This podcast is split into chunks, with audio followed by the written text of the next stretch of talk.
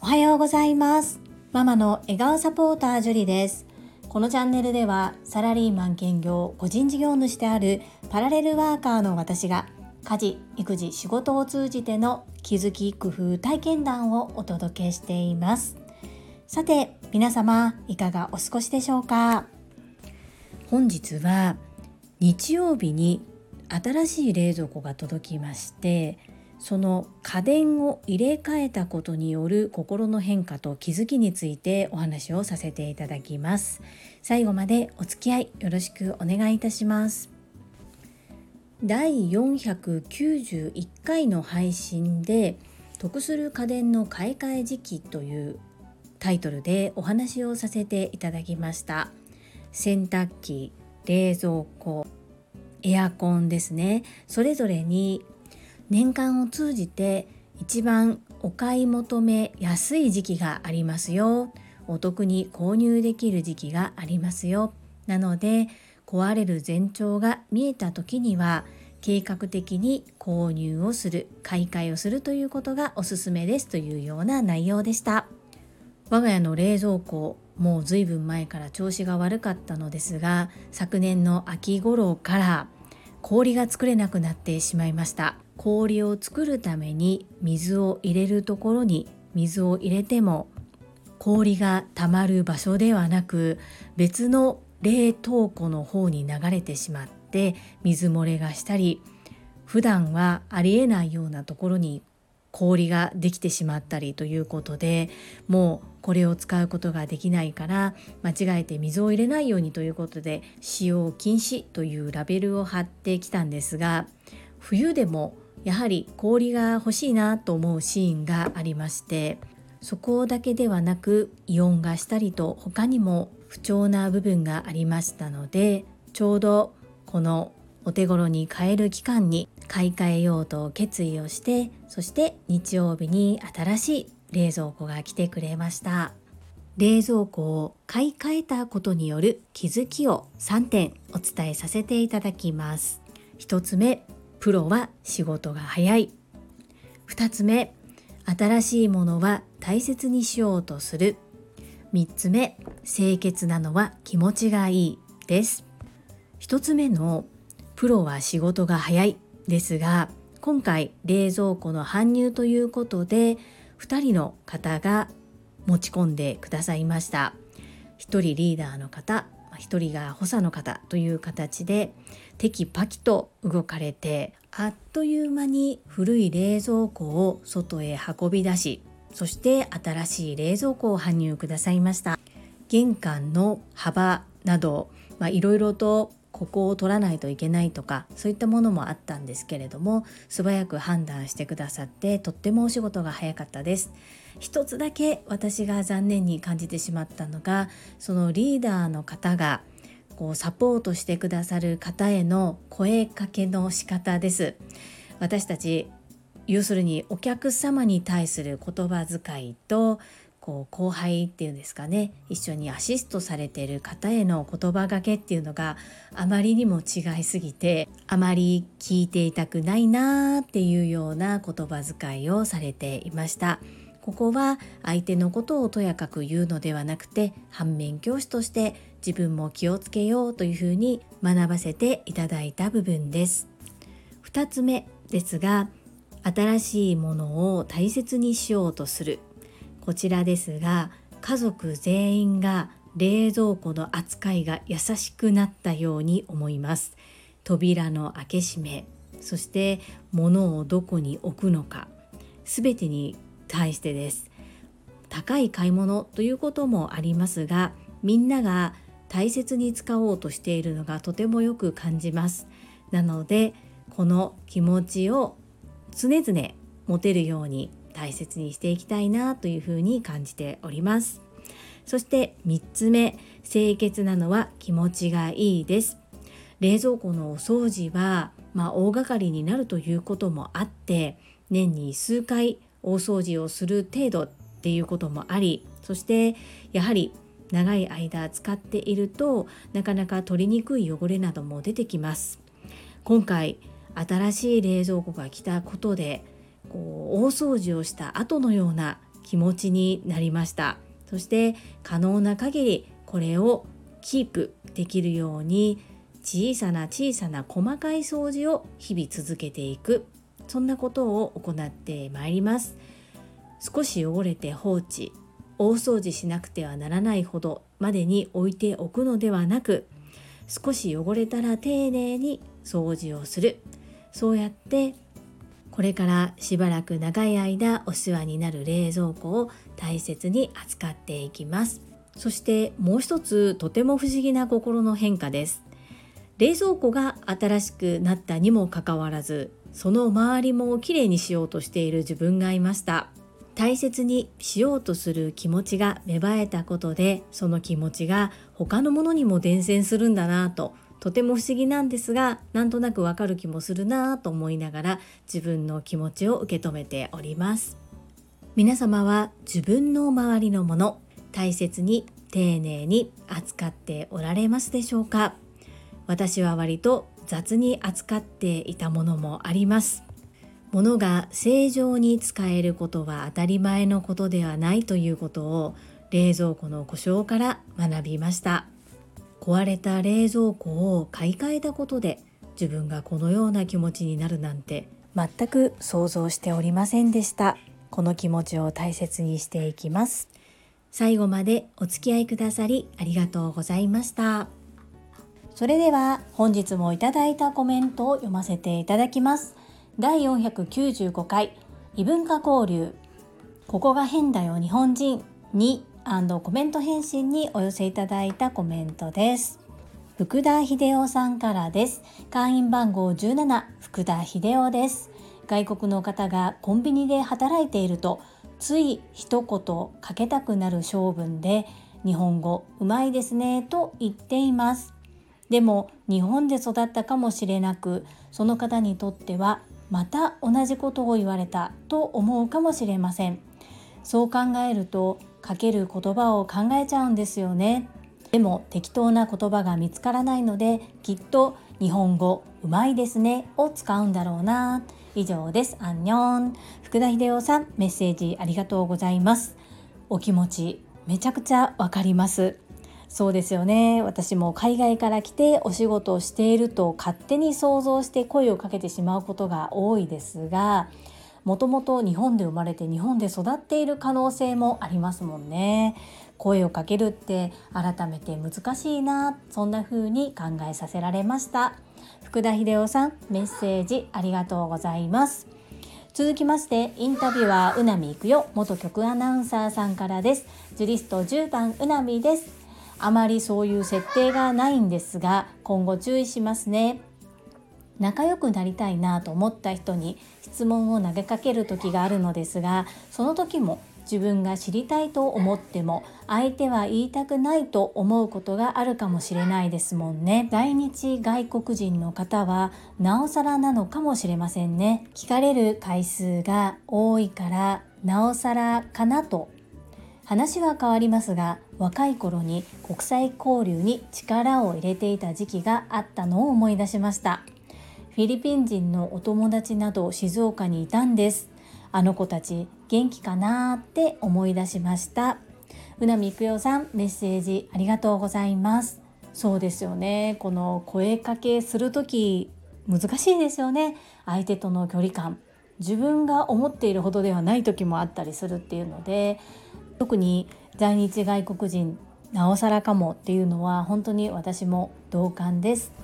国際交流に力を入れていてフィリピン人のお友達が静岡にいらっしゃったことがあるんですね。確かに元気でいてほしいですね。その後どうなったのでしょうか。私もちょっぴり気になります。うなみくよさんメッセージありがとうございます。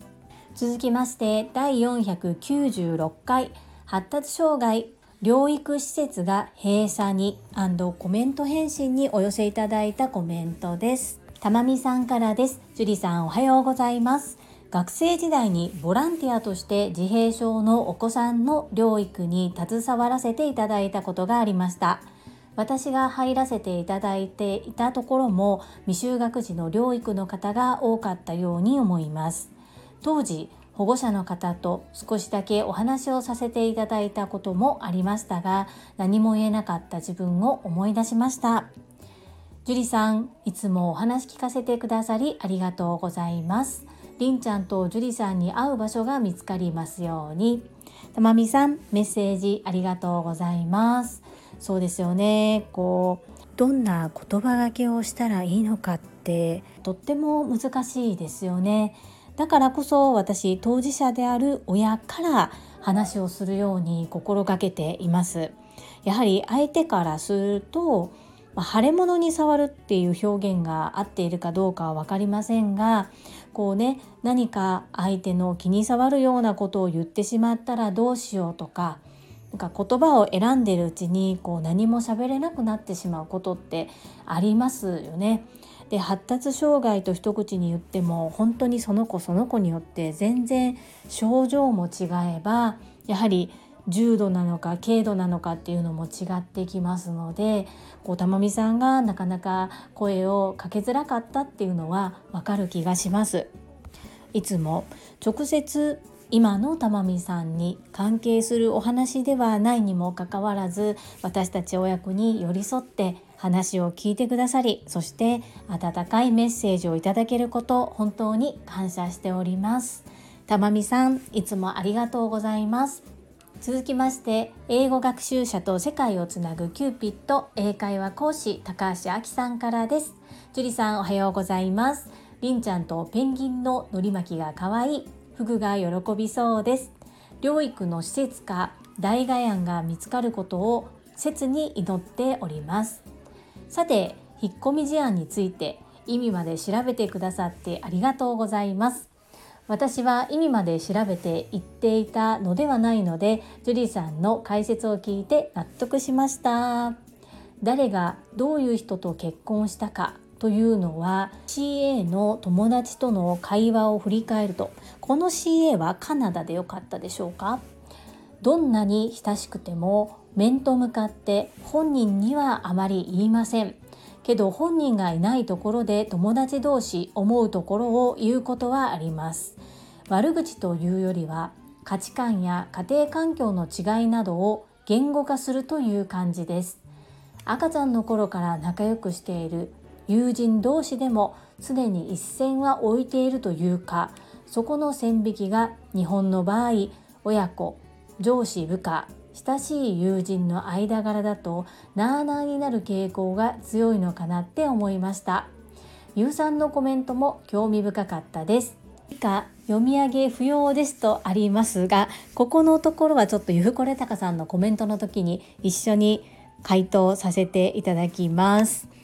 高橋明さんメッセージありがとうございます。はい。りんちゃんの療育の施設もしくは大外野ありがとうございます。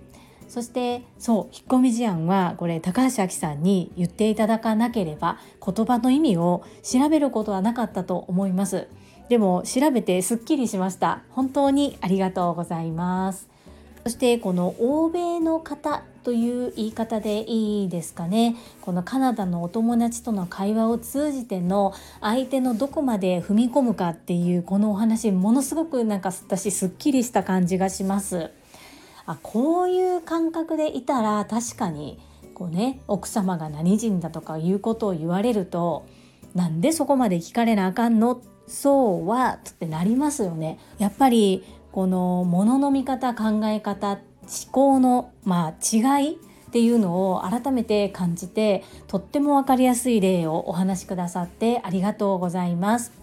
メキシコ話は後ほどゆうこれたかさんのコメントのところで合わせてさせていただきますね。続きましてれいこさんからです。ジュリさんおはようございます。りんちゃんはポッチャマのデコ巻きを食べたのかな？私はカビゴンが大好きです。ジュリさん働くママにとって次の預け先を見つかるまでは常にピリピリヒヤヒヤしますよね。どこでも良いとはならないですし私の件は保育園の待機児童が全国一だった頃両親共働きでも祖父母がいない環境でも会社に育児施設がなくてもどこかご自分で探してくださいとなってました。次男が3歳から4歳の頃これこそ保育施設の一覧表を片手に一つずつ連絡見学を繰り返し隣町まで預けていました。かっこ懐かしい。樹里さんきっと良い場所が見つかりますよ。大丈夫。れいこさんメッセージありがとうございます。この待機児童のお話、まあ、ひどいという言葉一言では片付けられませんがもう気持ち本当によくわかります。実はりんちゃんはこの春から小学校4年生になります。なので学童保育に通い続けることができるかどうかもちょっと微妙ですかといってそのまあセカンドになる預け先があるんですけれどもそこもまず学童保育の合否ですね行けるのか行けないのかっていうのを聞いてからではないと予約したりすることができないんですね。でまあ平日なんとかなったとしても春休み夏休み冬休みとその辺りをどうするのかとか本当にまあ、中学校ぐらいまでになればまた変わってくるんですが私の働き方も、まあ、本気でちょっと見直さないとやっていけなくなる可能性もあるなと思いつつ、まあ、我が家は割と両家の両親がまだ元気でいて健在でしてとか今のところは助けていただいていますがやっぱりね長期休みとかになると難しいかなというふうに感じていて、まあ、いろんな意味で今年は本当に勝負私にとってなかなか勝負の年だなというふうに思っております。れいこさん温かいエールをありがとうございます。そして次男さんが3歳4歳の頃は本当に大変でしたね。これはきっと兄弟で同じ保育園に通うことができずもしくは隣町まで遠い中送り届けてお仕事をされてたんでしょうね。そんな中で3人お子様育てられてご自身の学びも深めておられる。尊敬尊敬です。メッセージありがとうございます。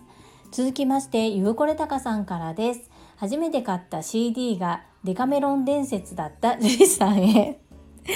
えー、っとですね私が初めて買った CD はマッキーこと牧原紀之さんの CD ですね。中学校高校の頃にめっちゃくちゃハマりました。歌詞は切ないんですけれども歌詞よりも私は音が好きでそれで音中心に聴いていたような感じがありますね。コンサートにも何度も行きましたね。本当に好きでした。続きです。前回のユフのコメントが意外と反響あってびっくりしちゃったよ。新加瀬大衆さんのデビューの時ぐらい びっくりしちゃったよ。あくまでも初対面の話になるから距離が近くなったら大丈夫なので誤解しないでね。全く聞くなって意味じゃないからね。あそろそろ播州のスザンヌが島民から目を覚ますって風の噂で聞いたよ。楽しみだよね。前回の放送のオチとして響きが楽しいメキシコ語でワードでボケたらスパルタ高橋亜紀さんからきっちりとダメ出しをいただけたことに感謝して ゆうこれたかさんメッセージありがとうございます。そうなのよ本当に気になっちゃうんですよねこれお相手が外国の方っていうだけでどこの国なのかどうやって出会ったのかどうやって仲良くなったのかそしてなぜ日本に住むことになったのかってものすごい疑問が湧いてきてとってもなんかね興味津々で聞いてみたくなってしまうんですよね。ですがやはり初対面でこれを聞くっていうのはおかしなことだっていうのを改めて改めて感じることができました。ゆうこれたかさんメッセージありがとうございます。播州のスザンヌはイズミーナのことですよね。イズミーナは今お嬢様が受験前ということで母としてできる環境づくりは全て行うということで一生懸命お嬢様のサポート頑張っておられます。インスタグラムは毎日更新されているので是非インスタグラムも覗いてみてください。と落ち着いたらまたスタンド FM の配信もしてくれると思います。そしてこのメキシコ語のことですね。高橋明さんさすが鋭いですよね。そうメキシコはメキシコ語じゃなくってスペイン語圏なのでスペイン語を主で話していますで私もこれは実は知っていましたなぜ知っていたかというと私が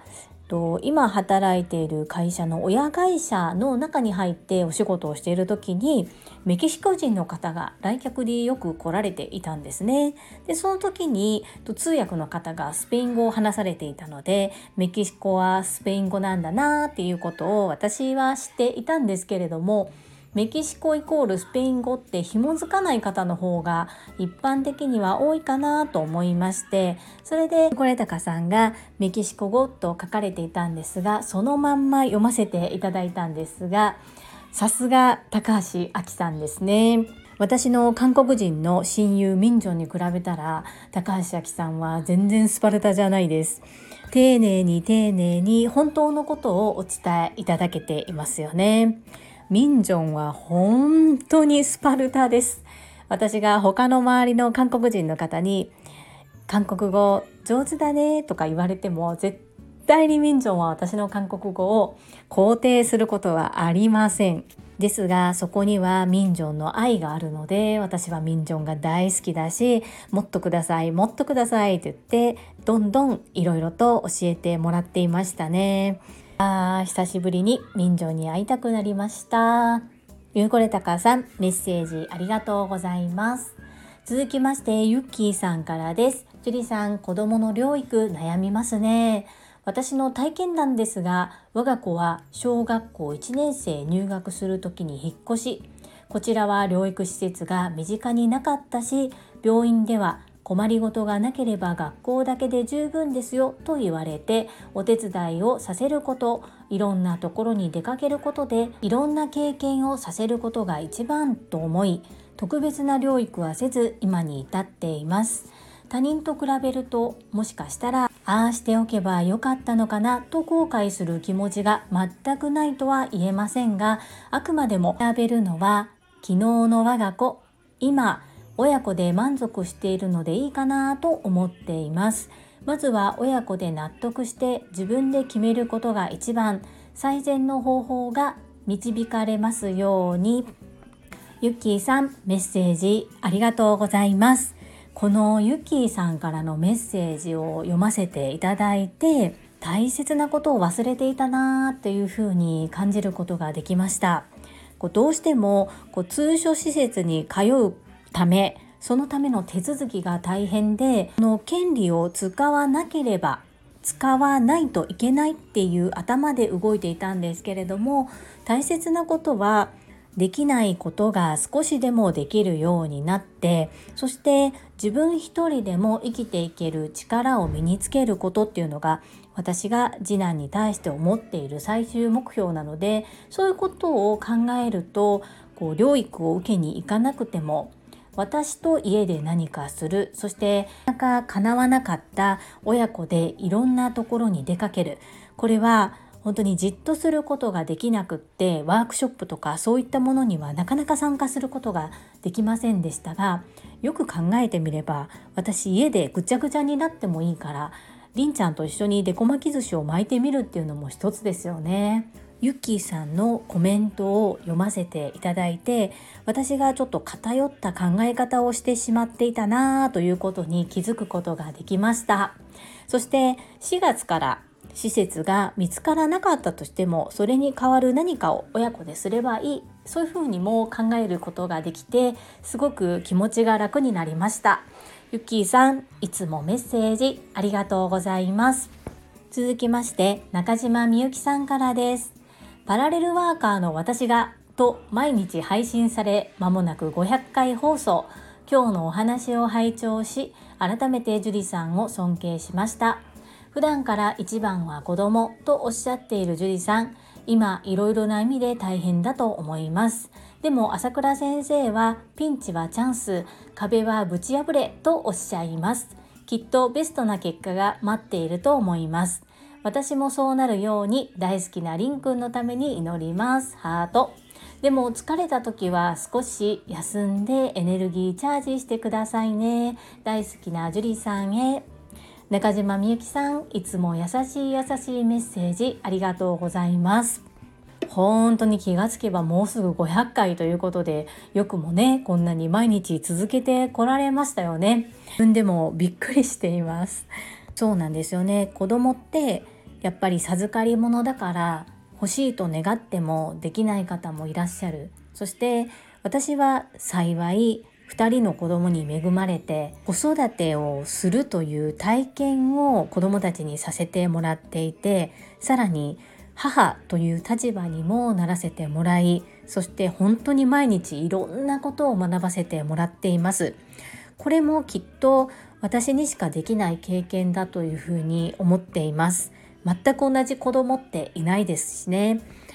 そしていつまでも手取り足取りベタベタと全てやってあげるっていうのではなくって少しずつ親離れ子離れしつつも見張りながらこう悪いところは修正して叱るべきところは叱ってこう人として外れた道に行かないようにしっかりと見守りつつも共に成長していける仲間でありたいなというふうに子どものことを思っています。そしてこう言ってこう子どものことに時間を使うことがこう自分のスキルやキャリアに対してマイナスと捉える方もいらっしゃるかもしれないんですが私もこれはピンチはチャンス壁はぶち破れという感じでこの経験が生きる部分ってやっぱりあるんですよね。今こう仕事でこう後輩に指導をしている時にやっぱりすぐになかなか習得できませんしこう人によって吸収する速さっていうのは全然違うんですけれどもこうゆっくりな方がいてもこうね忍耐強くなってるなっていうのをすごく感じるんです。これはやっぱり子育てをしたからかなっていうふうにもともとね私どちらかというとせっかちなので子供を育てるという経験からかなり忍耐力が、まあ、鍛えられているかなというふうに感じています。でそうなんですよやっぱり一生懸命子供と向き合っていると自分のパワーがショートしてしまう時もあったりしてはいとおっしゃってくださっているようにそんな時は少し休んでエネルギーチャージをしてまた元気いっぱい前を向いて頑張っていきます中島みゆきさんいつもメッセージありがとうございますはいいただいたコメントは以上となります皆様、本日もたくさんのいいねやコメントをいただきまして本当にありがとうございます。心から感謝しておりますし、本当に嬉しいです。ありがとうございます。最後に一つお知らせをさせてください。タレントのエンタメ忍者みやゆうさんの公式 YouTube チャンネルにて私の主催するお料理教室チェリービーンズキッチンのオンラインレッスンの模様が公開されております。動画は約10分程度で事業紹介、自己紹介もご覧いただける内容となっております。